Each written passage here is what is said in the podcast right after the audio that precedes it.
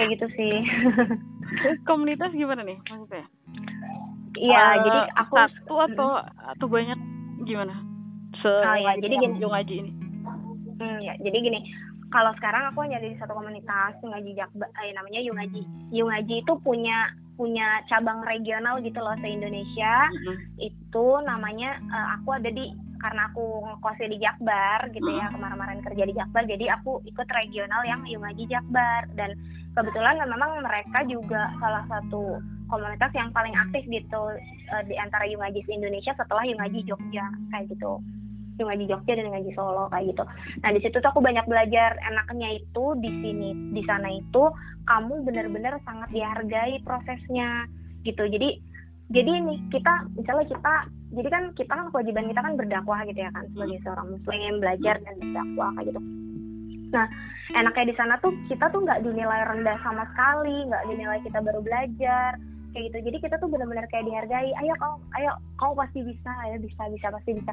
Nah terus enaknya juga uh, ya tadi ada kajian intensifnya. Jadi kita tuh um, kajian intensif. Jadi di sana tuh aku juga selain aku apa ya ngurusin untuk dakwah gitu ya kan dakwah status ustad hmm. aku juga di sana kajian intensif buat upgrade ilmu aku hmm. kayak maksudnya gitu. kamu jadi kayak panitia lah ya di sana ya jatuhnya sekarang ya? betul panitia tapi yang tadi aku bilang jadi karena aku juga panitia otomatis aku juga upgrade, harus mengupgrade diri dong nggak boleh ilmunya sampai di situ-situ aja makanya aku ikut kajian intensif itu yang memang uh, apa ya ada di situlah kajian uh, pengajiannya ibaratnya loh gitu pengajiannya ada di situ ya lingkungannya juga di Jakarta Barat nah di situ aku benar-benar belajar berproses kayak gitu jadi benar-benar dihargain banget proses belajarnya kayak gitu Oke, berarti ini sebenarnya komunitasnya untuk kegiatannya banyak juga ya. Nggak seng, nggak kan yung ngaji kayak kayak oh berarti ini mengaji. Berarti ini nggak cuma ngaji aja berarti ya.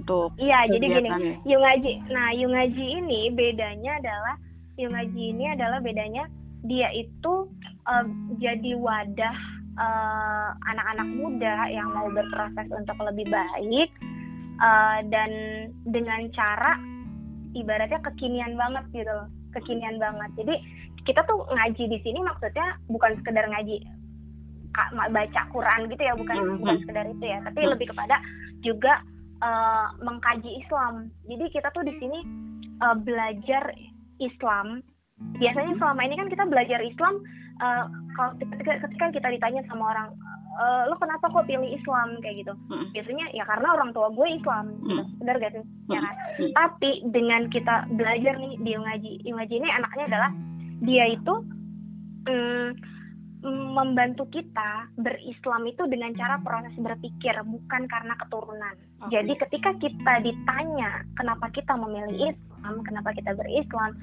karena kita tahu agama Islam itu adalah agama yang paling benar tapi dan dengan proses berpikir ya ini ada proses pembahasannya sendiri sih panjang hmm. nanti next time kalau misalnya kita ada apa namanya uh, bahasan tentang itu nanti kita bahas kayak gitu. Yeah, okay. Nah yang jelas sih yang jelas sih yang jelas sih di sini uh, kita aku benar-benar uh, dibantu benar-benar belajar lebih baik dan belajar mengerti dan belajar Islam itu uh, dengan cara proses berpikir bahwa Islam itu adalah agama yang tadi aku bilang bahwa Islam itu adalah bukan agama prasmanan yang kamu bisa ambil hal A tapi kamu buang hal B gitu mm -hmm. yang atau misalnya kamu hanya fokus kepada ibadah-ibadah mahdoh aja ibadah mahdoh itu kayak sholat kayak mm -hmm. puasa gitu, gitu bukan sekedar itu tapi Islam itu harus diterapkan di seluruh kehidupan kita jadi harus kafah kafah itu maksudnya totalitas dalam berislam termasuk, termasuk gitu. Mm -mm. Ya termasuk dari hijab, mm. dari kita berperilaku, terus dari cara kita apalagi ya bermasyarakat, bernegara, kayak gitu. Terus kita juga harus paham sebelumnya uh, sejarah-sejarah Islam, itu kayak gimana supaya kita punya contoh uh, teladan yang mana yang harus kita ikuti, kayak gitu sih. Ini Yung Haji adanya di mana? Bintaro ada? Atau coba ada, Ada banget, ada banget, ada banget. Yung Haji ada Bintaro itu uh, seluruh yang... Indonesia kita ada berapa ya ada empat puluh. Untuk daerah Kayaknya, Jakarta yang kejangkau. Oh Jakarta. Uh, kalau Jakarta Jabodetabek itu ada semua uh, kecuali Jakarta Utara sama Jakarta Pusat. Kayaknya Jakarta Pusat juga baru banget dibikin. Jadi kayak yang paling aktif itu Jakarta Barat. Kalau Jakarta ya yang paling aktif hmm. itu Jakarta yang Jakbar yang aku sekarang Jaksel sama Jaktim itu kalau Jakarta ya. Mm-mm. nah terus kalau sekitarnya itu di yang ngaji Bintaro itu juga aktif banget kayak gitu. Aku juga punya kenalan teman uh, di ngaji Bintaro. Itu teman hijrah aku yang waktu di kajian yang tadi aku bilang anak-anak ini high class gitu. Itu gitu, Bintaro? sama aku. Mm-mm, dia yang ngaji Bintaro. Yang ngaji Bekasi terus yang ngaji BSD juga ada. Terus ya udah kayak gitu sih kalau Jabodetabek Oke. Mm. Itu eh, gimana maksudnya mm, untuk ikut ke sananya? Apakah itu berbayar kah atau emang oh enggak enggak aku gabung aja langsung? Oh iya, enggak enggak. Jadi gini, ini tuh bukan komunitas yang semi formal gitu ya kayak misalnya Hmm. kita ngikut kalau kita ngikut komunitas misalnya komunitas apa ya?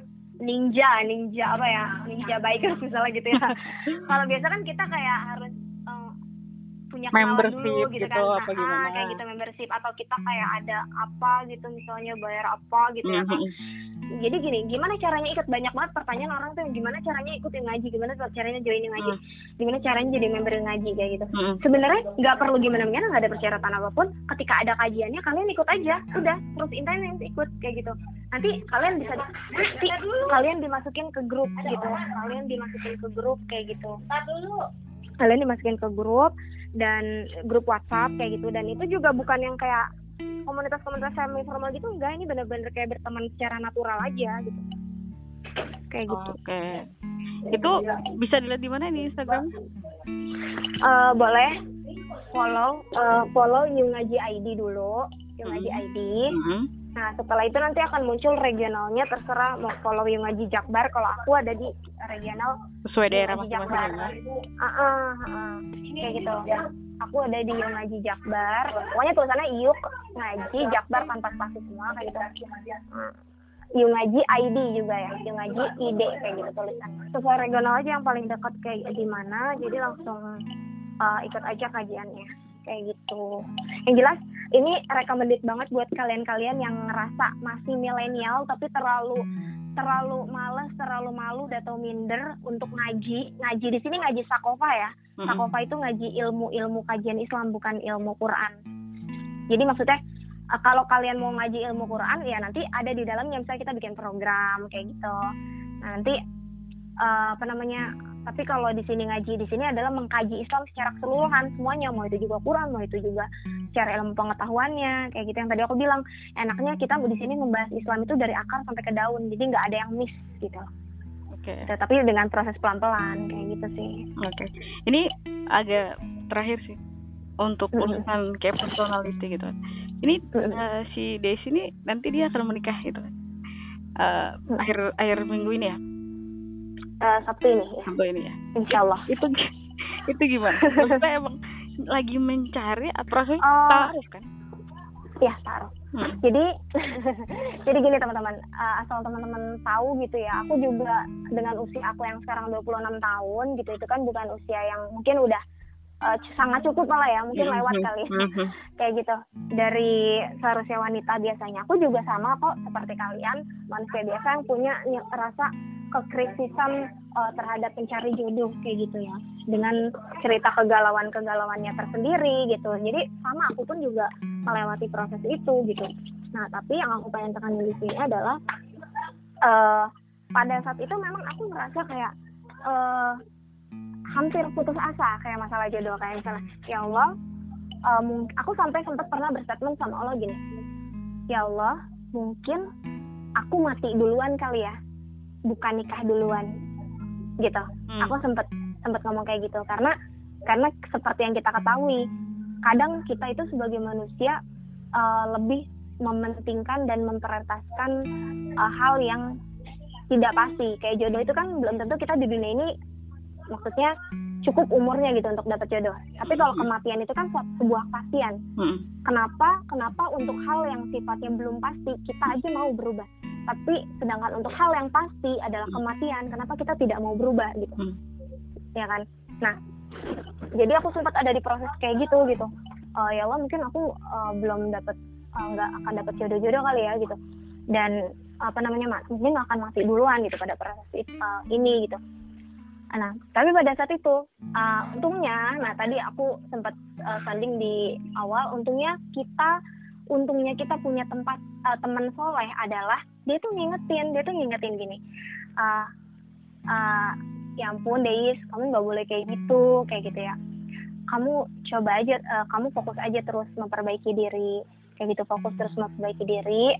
Aku pun memang juga bukan orang yang kayak jadi itu itu karena aku lagi cerita uh, sama teman dekat aku aja. Tapi aku secara secara kepribadian di depan orang-orang juga bukan orang yang kayak aduh krisis banget mengenai jodoh. Enggak aku biasa aja aku menuntut ilmu aku lebih banyak menuntut ilmu. Pada saat itu lebih banyak ikhtiar hmm. uh, ikhtiar menuntut ilmu sih karena kan itu penting banget buat perempuan. Hmm.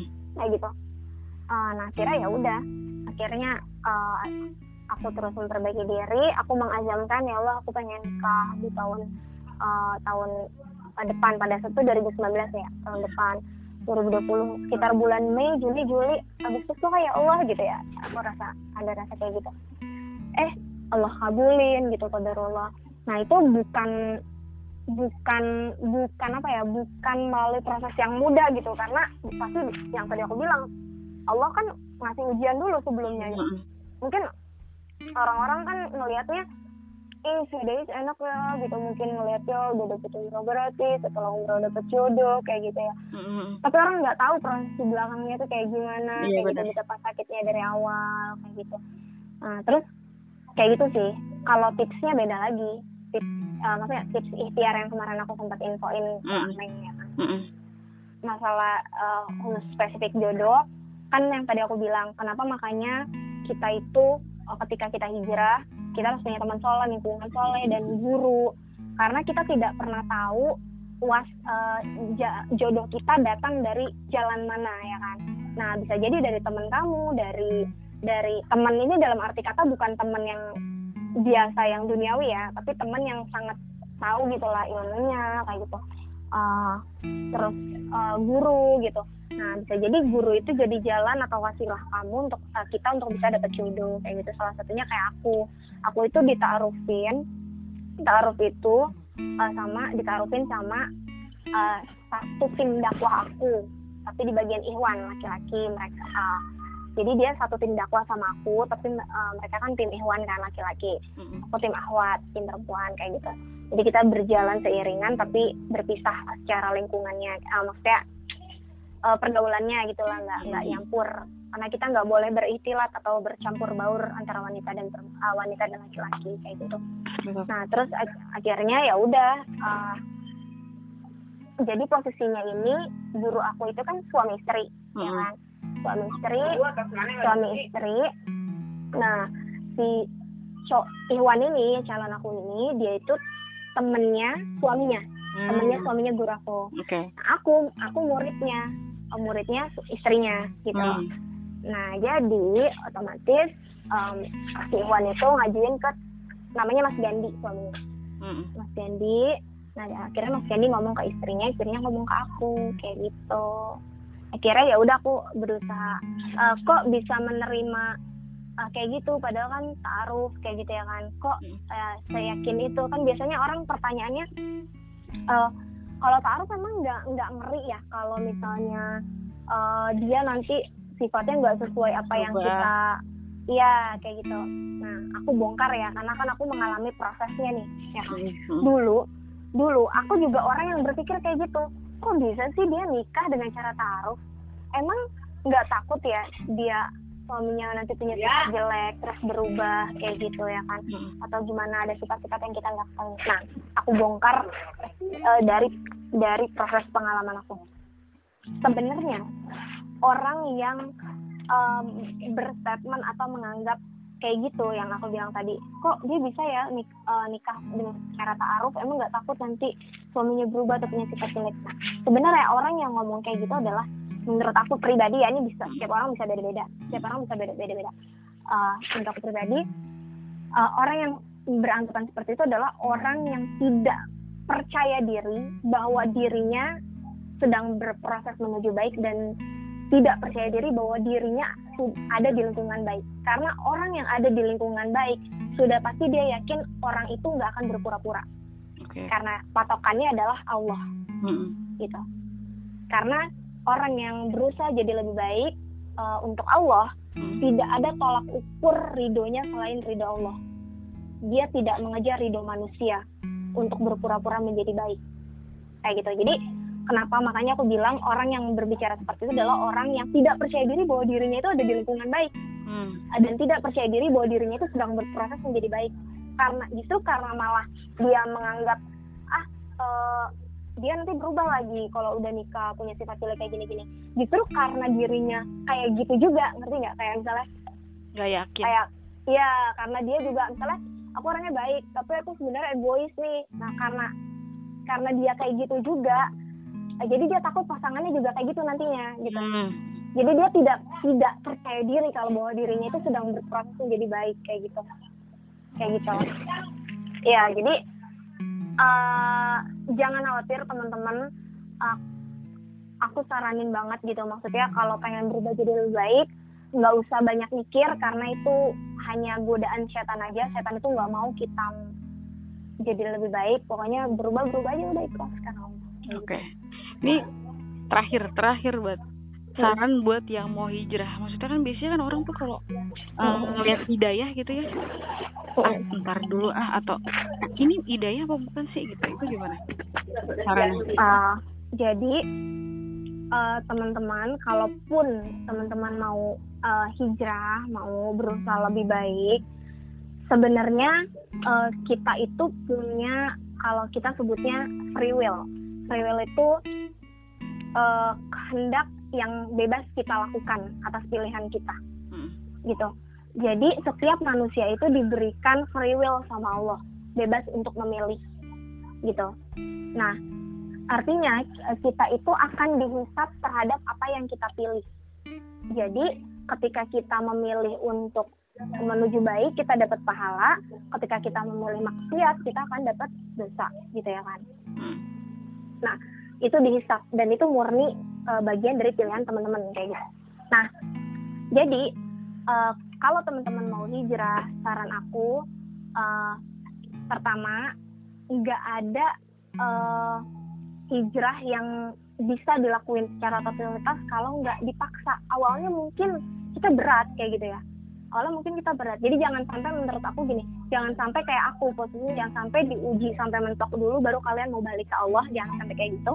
Tapi justru sekarang nih waktunya teman-teman gitu untuk uh, apa namanya berubah sebelum dikasih ujian yang uh, apa namanya lebih sama Allah. Mungkin teman-teman masih dikasih kenikmatan. Paksa diri untuk berubah kayak gitu. Paksa diri untuk berubah dan berubah lingkungan kayak gitu. Yang pertama yang kemarin aku bilang kayak gitu. Yang pertama hmm, apa namanya teman-teman uh, niatin ya Allah aku pengen berubah nih. Aku pengen berubah ya Allah mampukan aku berdoa dulu untuk diri kita sendiri. Ya Allah mampukan aku untuk uh, berusaha jadi lebih baik. Mampukan aku untuk menghindari maksiat-maksiat baik kecil ataupun besar. Mampukan aku ya Allah kayak gitu. Jangan sampai aku tergoda sama goda-godaan dunia. Kayak gitu itu yang pertama. Kita berdoa sama Allah. Nah yang kedua tadi banyakin teman-teman soleh dan perbaiki lingkungan. Kayak gitu. Ya caranya gimana? Kita lihat aja teman-teman kita. Kayak misalnya di sosial media misalnya uh, ada ada yang mungkin dia sering ikut kajian deketin uh, jadi kan itu bentuk ikhtiar kita dong kayak gitu. Deketin tanya-tanya uh, banyak banyak lah belajar dari dia kayak gitu. Tiru tanya di mana ngajinya kayak gitu kajiannya. Ikutin aja jadiin teman jadiin teman. Dan jangan pernah dilepas kalau udah punya teman soleh. Karena teman soleh itu bisa jadi syafaat buat kita di akhirat nanti. Jadi ketika kita misalnya contoh kita udah masuk neraka nih ternyata ada teman kita yang masuk surga gitu. Dia bilang sama Allah ya Allah si misalnya contohnya si Ameng dulu pernah loh kajian sama aku duduk bareng di samping aku. Kenapa dia masuk neraka ya Allah? Kita jauh ya Allah. Ya misalnya. Misalnya. Misalnya gitu. Kenapa dia masuk neraka ya Allah? Padahal aku uh, pernah bermajelis ilmu sama dia. Terus akhirnya apa? Ya Allah tolong masukkan dia ke surga. Tolong masukkan dia ke surga. Akhirnya apa? Dengan dengan itu Allah memberikan uh, mengizinkan untuk uh, memberikan si temannya itu memberikan syafaat kepada teman yang masuk neraka itu dimasukkan ke dalam surga yang tadinya masuk neraka. Mm-hmm. Jadi teman soleh itu sangat berperan untuk kita bisa masuk surga karena kita tidak pernah tahu teman kita yang mana yang masuk surga. Jadi temenin uh, banyak temenin uh, temen temen soleh gitu. Okay. Nah, terus ya yang ketiga tadi kajian intensif, kajian Mhm. intensif. Jadi jadi jangan cuma kajian tematik ya. Kajian tematik tuh maksudnya kajiannya tuh random gitu. Randomnya misalnya ikut kajian ini, kajian ini, kajian itu, kajian ini. Kalau kayak gitu nanti kalian akan eh, berasumsi sendiri pertama, terus yang kedua akan eh, ngerasa nggak terstruktur gitu belajarnya. Tapi kalau kalian ikut kajian yang intensif, komprehensif gitu, dari bab ke bab, dari bab pertama kan kita harus belajar akidah dulu gitu ya kan, Mhm. akidah dulu. Nah itu nanti uh, kedua ke bab syariah kayak gitu. Jadi harus uh, bers- per- uh, berstruktur gitu loh, terstruktur ibaratnya terstruktur dalam belajar Islam supaya kita benar-benar tahu dari akar sampai daun tentang Islam. Jadi nggak ada yang uh, nggak miss, terus uh, apa namanya kita juga bisa totalitas gitu dalam berislam. Dan tadi punya guru, punya guru kayak gitu. Oke. Itu sih. Terus kalau aku boleh kasih masukan sekali lagi ya, Mhm. kayak gini pokoknya teman-teman ketika mau berubah itu nggak usah takut nggak usah takut gini loh nggak usah takut eh, aduh nanti nanti gue kalau nggak makan atau kerja di sini gue bingung di mana. Atau mungkin kalau aduh kalau gue nggak pacaran gimana gue dapet jodohnya? Aduh nanti kalau gue nggak gini nanti gimana? Gitu. Jangan kebanyakan takutnya duluan gitu karena itu bagian dari godaan syaitan kayak gitu. Mhm. setan itu nggak suka kita berubah jadi lebih baik kayak gitu. Jadi udah langsung aja niatin Bismillah ya Allah aku pengen berubah karena aku pengen berubah karena Allah. Luruskan ya. Karena ya karena Allah itu udah ngejamin 100% dan itu janjinya pasti. Siapa yang mau hijrah karena Allah itu udah pasti diganti dengan yang lebih baik. Dan secara langsung secara sadar aku juga ngebuktiin gitu satu persatu kayak gitu. Dan semuanya banyak yang diganti sama Allah mulai dari teman teman-teman yang soleh eh, guru terus apa lingkungan kayak gitu. Terus hadiah-hadiah lainnya kayak kemarin umroh kayak gitu. Kayak gitu sih menarik banget maksudnya si Deis ini ya kisah perjalanan hijrahnya ya. Aduh mudah-mudahan yang dengerin juga bisa dapat manfaatnya bisa dapat pelajaran juga dari yang Deis omongin gitu kan. Eh, perjalanannya juga bisa jadi inspirasi orang-orang gitu ya. Ya mudah-mudahan kita juga selalu setiap harinya juga bisa jadi orang yang lebih baik dari sebelumnya gitu ya. Ini Deis makasih Amin, banget ya. ini Iya, maaf iya. banget udah Iya. ganggu waktunya. Mudah-mudahan Iya. nanti ke, eh, semuanya prosesnya lancar ya hari Iya, amin, amin.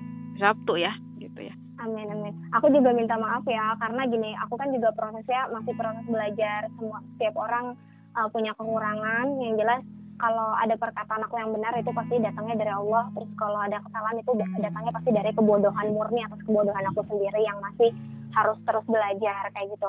Uh, mudah-mudahan ada sedikit yang mungkin bisa eh, membantu teman-teman untuk bisa jadi lebih baik kayak gitu. Wallahu a'lam bishawab